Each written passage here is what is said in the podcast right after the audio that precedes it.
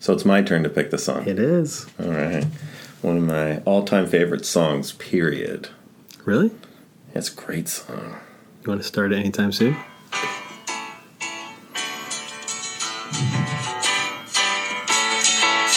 This Mr. Kotter? Mr. Kate. it out. A young, precocious John Travolta. Uh, Horshack. Or shit. Change. Oh, gosh. So this is before um, Saturday Night Fever and before... Yeah, before is Travolta's fame. Before, any of that. Uh, Grease. yep. Yep. Cause we got him on the spot. Welcome back, Freddie Boom Boom Washington. Why do you call him Boom Boom? A boom boom boom boom boom boom boom. That's one of my favorites. I honestly have not seen the show many times. Just a couple of times, but I know the theme, the theme song well. It's a classic. Oh, it's a great song. well, If I had a theme song, I think I might want it to be that. really, You know, Rob walks in. Dun, dun, dun, I'm I'm a I'm a Sanford Son. No. uh, that welcome back is fitting. So welcome back to um, Rob and Joel's podcast. Also I known as Joel and Rob's podcast. also known as Joel and Rob's podcast. I am Joel Strom. This is the Reverend Rob Carter. Yes. Uh, and this, uh, and we are excited to get back to we make the road by walking. We took last week off. We're going to double up soon, though, to get us And so back online. We're going to try and get a couple uh, of these in um, this week, and so we are on chapter eleven in we make the road by walking, uh, which is titled "From Ugliness." A beauty emerges. And this takes a look at Deuteronomy chapter 7, verses 1 to 11, um, and the Israelites' conquest of the promised land, Canaan. And so I'll begin by saying I am, when I saw this chapter and read the scripture, I went, ooh, this will be good and this will be challenging. Um, but I am I'm happy that that Brian chose to address one of the more challenging sections of Scripture. Yes. Um, he this, doesn't along with Isaac, it's, in my opinion, the Yes. two most challenging. he doesn't shy away from this, and he takes a look at um, uh, violence in the Bible, um, which there is plenty. An absurd amount, frankly. Yes. Yep. Um, so uh, Deuteronomy is uh, the fifth book of um, the Hebrew Scriptures, the Old Testament, um, and in a way, kind of looks looks back on um, the story of the Israelites, um, uh, and is a way to kind of help a new generation um, of Israelites uh, take the next step as a nation.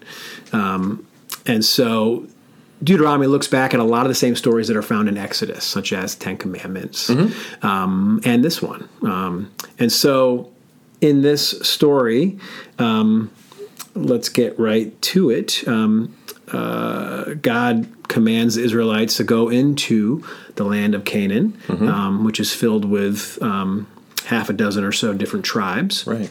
It goes back to when God called Ab- Abram, right? And said, Come to this land of Mm-hmm. Yes. Canaan. Yep. And Abraham did.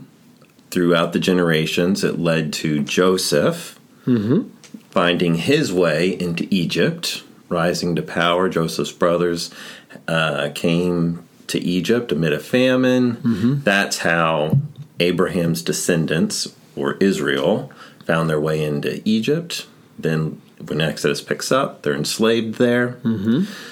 Moses comes and frees them, but during all that time, right, it's not like the land of Canaan just, you know, sat empty, Exactly. Right? It's filled with people. It's filled with people. Yep. And tribes and families Yeah. and communities. Yep. Yep. So as they come back and they're making their way to the quote promised land, and uh, this land of Canaan. It's the land to which God had the land God had promised Abraham Yep. that his descendants would have. They come back, and here in Deuteronomy chapter seven, uh, Moses is preparing them. Um, basically for a mission of occupation, conquest. Conquest is better. They're not just going to occupy the land; they're going to conquer the people and occupy the land. And that's the word that McLaren uses, conquest, Yes. to describe this. Yep. And the commandment is to go in and um, wipe out everyone and every, I think, living thing. to quote Deuteronomy chapter 7 verse 2, show them no mercy. Yes. Mm-hmm. Yep. I mean it's horrible. Yeah. We're talking about mothers and fathers and children. And so the the Deuteronomy text talks about the um, the the threat of um, intermarrying with um, those uh, uh, tribes and how that will turn the Israelites away from the God of Israel. That's that's one of Yep. the issues at stake. There here. are seven nations within the Canaanite land, right? Yep. Um, the Hittites, the Girgashites. Girgashites, the Amorites, the Canaanites, the Perizzites, the Hivites, and the Jebusites, a lot of ites. Yep. Seven nations, mightier and more numerous than you. Dot, dot, dot. Show them no mercy. So let's start with um, the scripture. What are your initial thoughts? I love that Brian's tackling this because I think this this portion of scripture is largely why folks react to uh, the Bible in one of two ways. They either segregate the God of the New Testament from the God of the Old Testament. saying, Correct. I don't believe in that violent God. I only believe in the loving God, and they they do not view the Old Testament as authoritatively Christian scripture. Yep. Uh, or there's those who look at this and see still uh, revelation of a violent God. Um, a violent God, either um, as you know, Brian talks about, for us, therefore must be against them. Correct. But there's also very much the notion of a punitive, violent God against you, against me. Mm-hmm. You know, uh, the the notion that God is a very um, angry, vengeful God who in, will harm you Yeah. if you don't do what God wants. Therefore, the disaster that befell you, the trauma that happened to your family, the the whatever that is, there's a belief that that was divinely inflicted Sure. out of a notion of this mm-hmm. violent God. Yep. Yep. And so under underneath it, you can develop this this this fear of God, mm-hmm. um, uh, because God is vengeful and extremely wrathful. Even bloody. Yeah. Yep. Yeah. Um, I read this text when I was younger, so talking in my maybe 20s when I was trying to not separate Old and New Testament, but reconcile them both. And um, a way to kind of skirt around the violence is to talk about um, uh, the need for um, there to be a certain purity within marriage relationships, right? I mean, that's you can kind of let's put the violence aside, but see the the point of it uh, of we don't want to intermarry with someone from Different race, A different, different- ethnic- ethnicity. different religion, whatever. And um, but then I hit a point where said, "Oh, okay, I can see that point, but I still I can't just push the violence aside and um, not recognize the horror of it." Um, Uh, and so for me, I, I eventually hit a place where I felt I felt okay to kind of question it, okay to to name that as what the heck is going on with this? I mean, how, how can I reconcile that um, with the God I believe in? And I'm not sure. I wasn't sure that I could. But just being able to kind of open up, Allowing yourself to struggle with it. allowing myself to struggle with it, and not have an immediate answer. Yeah. You know. Um, so And that's important. yeah, Willingly coming to something without demanding um, an answer or any kind of real closure. Well, and that's and that's the other piece that we we talk a lot about the need for questions Yeah. in our faith formation, the the need to be curious.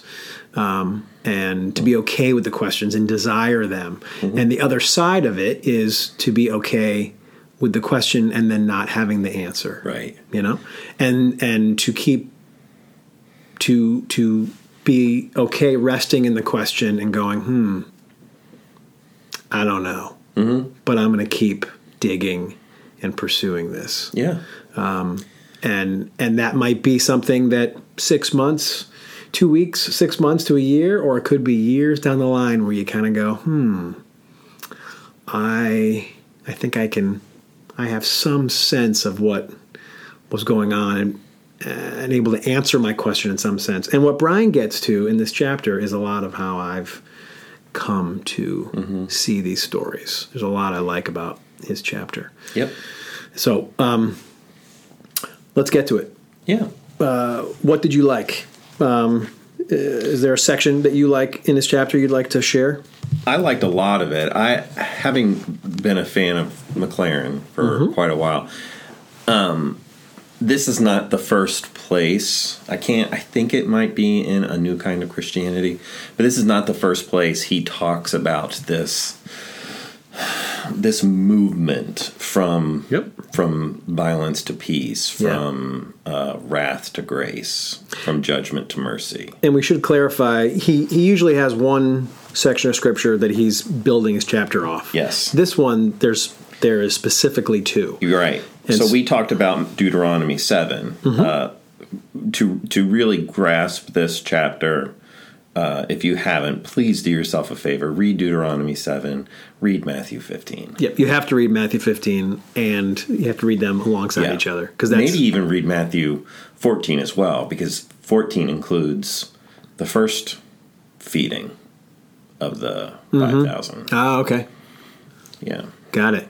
So um, in Matthew 15, he's got two stories. Um, we can briefly go over that. Um, the first one um, is a Canaanite woman comes to him.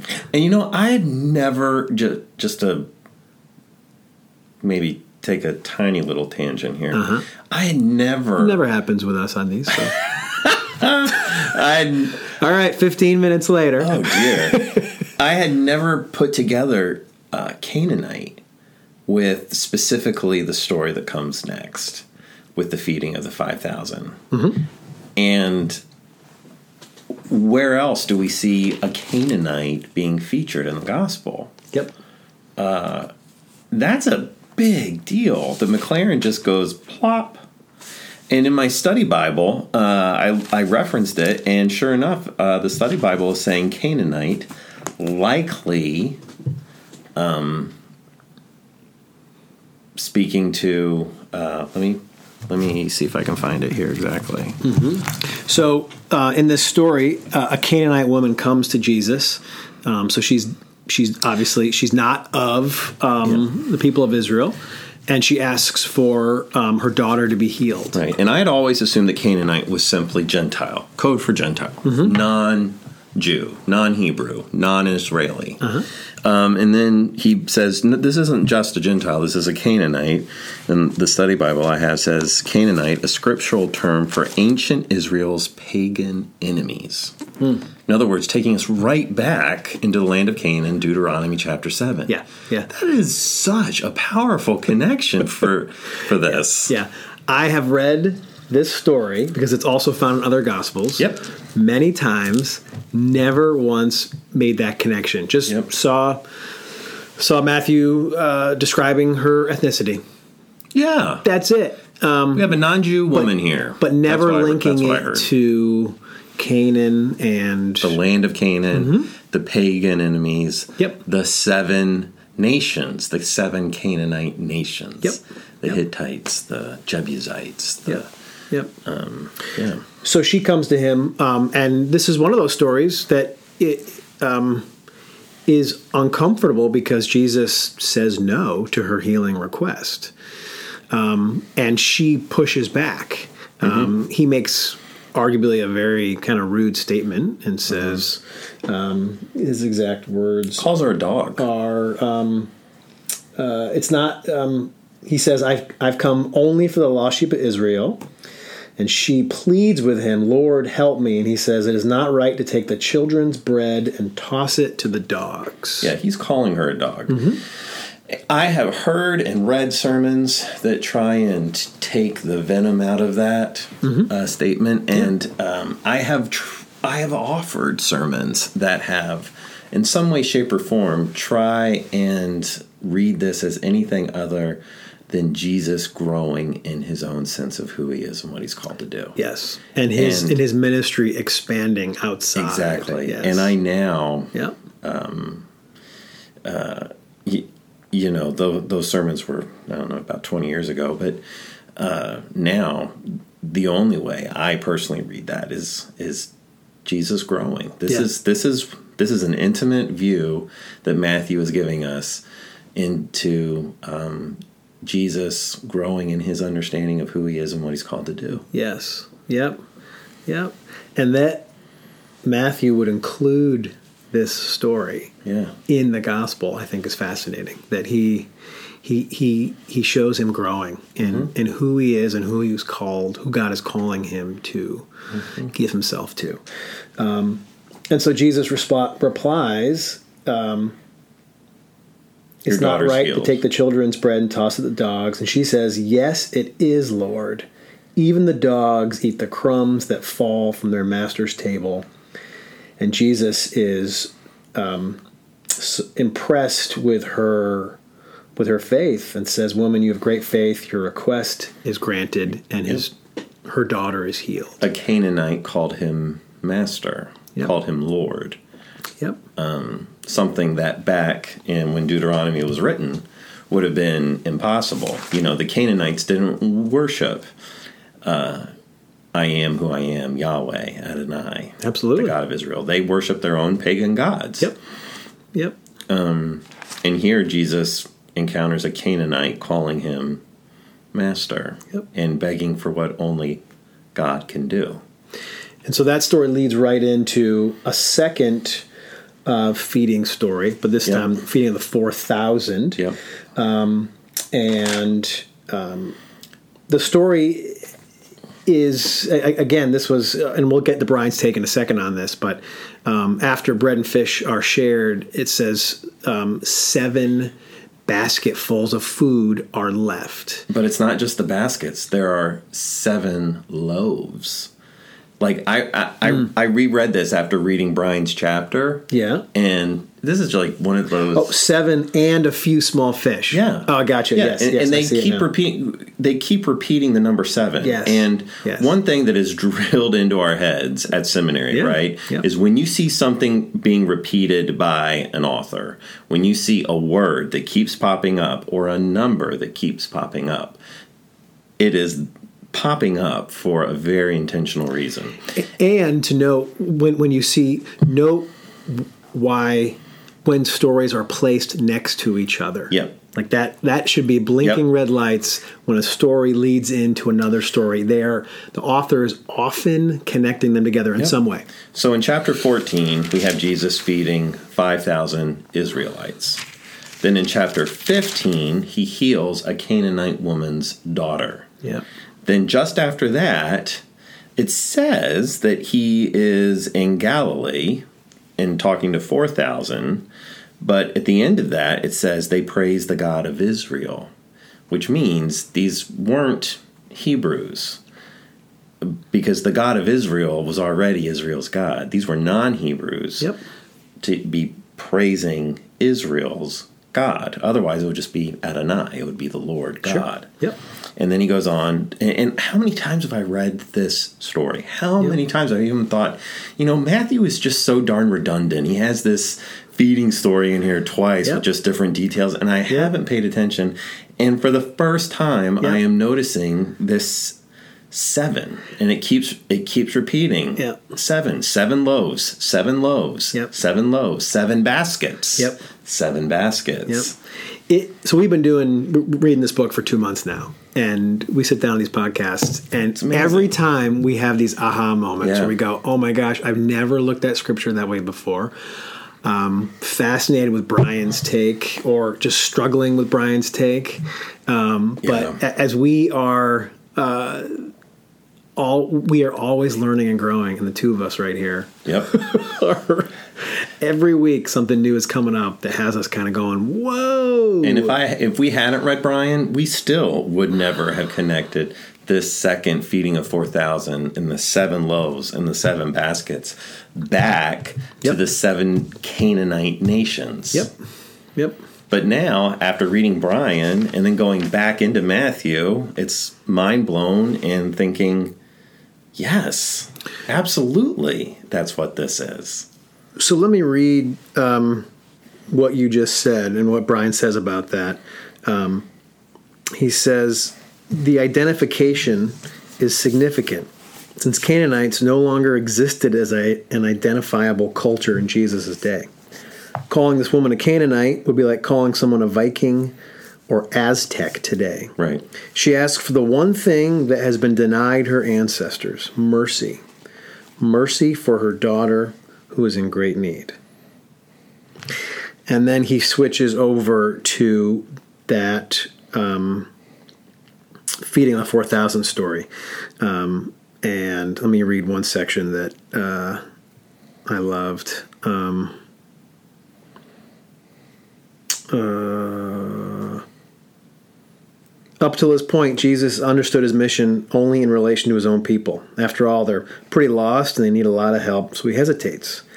How can he extend himself to this Canaanite? But how can he refuse her? Um, from there, Jesus goes to an area to the northwest of the Sea of Galilee. He teaches and heals a large crowd of people there who, like the woman and her daughter, are not members of their own religion. Their non Jewish identity is clear in their response to Jesus' kindness. And they praise the God of Israel. What was an exception yesterday is now the rule. Don't kill the other, show mercy to them. Yeah. So, kind of what you were saying before, and that Brian sees this Progression. this progression in um, And he's been painting it throughout the first 10 chapters here. He has, yep. In in how the writers understood God, uh, and how that is leading somewhere. Yeah. In their day, this is how they saw the world Yeah. and God's presence in the world. Yep. And in each new day, that perspective shifted Yep. a little bit, a little bit, a little bit, a little bit. And one of the reasons why I think you and I are this resonates so well with us is because we are uh, Presbyterians are part of what's called the Reformed tradition. We're Reformed, um, and one of the one of the Reformed mottos is that we can always be reforming Yeah. means we can always be growing closer to who God is and who God is calling us to be. It's not that God is changing, but that we need to constantly be changing our perspectives as we come to closer and closer and deeper and deeper understandings of the truth of God and the truth of God's intentions for us. Nice. Well said. Um, And he says it really well on page 49, third paragraph. He says, We begin with pre biblical visions of many warring gods who are all violent and capricious. In much of the Bible, we advance to a vision of a single God who uses violence against them in the service of justice for us. Mm-hmm. But eventually, through the biblical library, Yep. we find a Yeah. beautiful new vision of God being revealed. God desires justice for all, not just for us. God is leading both us and them out of injustice and violence into a new way of reconciliation and peace. And I love this. God loves everyone, everywhere, no exceptions. Mm-hmm. It reminds me very much of a quote that I like to use from Frederick Buechner, who says, um, The peace of Jesus Christ is understanding that there can't be peace for me until there is peace at last for you. Yeah. Yeah. Nice. Yep. Well, and I think we're just going to read sections of this chapter throughout this podcast. So, because it's that good, You don't need to read it, folks. We're reading it we're for just you. going to read it for you. But just after what, what Rob read, this, I had a huge check mark by this one. Um, violence, like slavery and racism, were, was normative in our past, and it is still all too common in the present. How will we tell the stories of our past in ways that make our future less violent? We must not defend those stories or give them the final word. Nor can we cover them up, hiding them like a loaded gun in a drawer that can be found and used to harm. Mm-hmm. Instead, we must expose those violent stories to the light of day, and then we must tell new stories beside them, stories so beautiful and good that they will turn us toward a better vision of kindness, reconciliation, and peace for our future and for our children's future.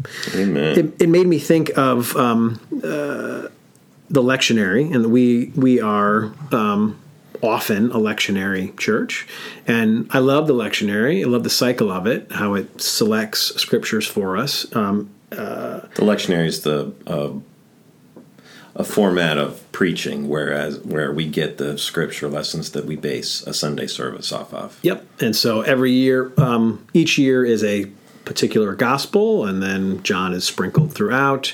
But one of the um, challenges of the lectionary is it can leave out certain sections of scripture that are Important, and difficult to read. challenging. Yes. Yeah. And so I think what happens is we don't know what to do with those stories because we haven't really wrestled with them sometimes as a community on a Sunday morning. Yep. Um, and so uh, Great point. I think that's what we have to do. How often have you ever heard a sermon on Deuteronomy 7?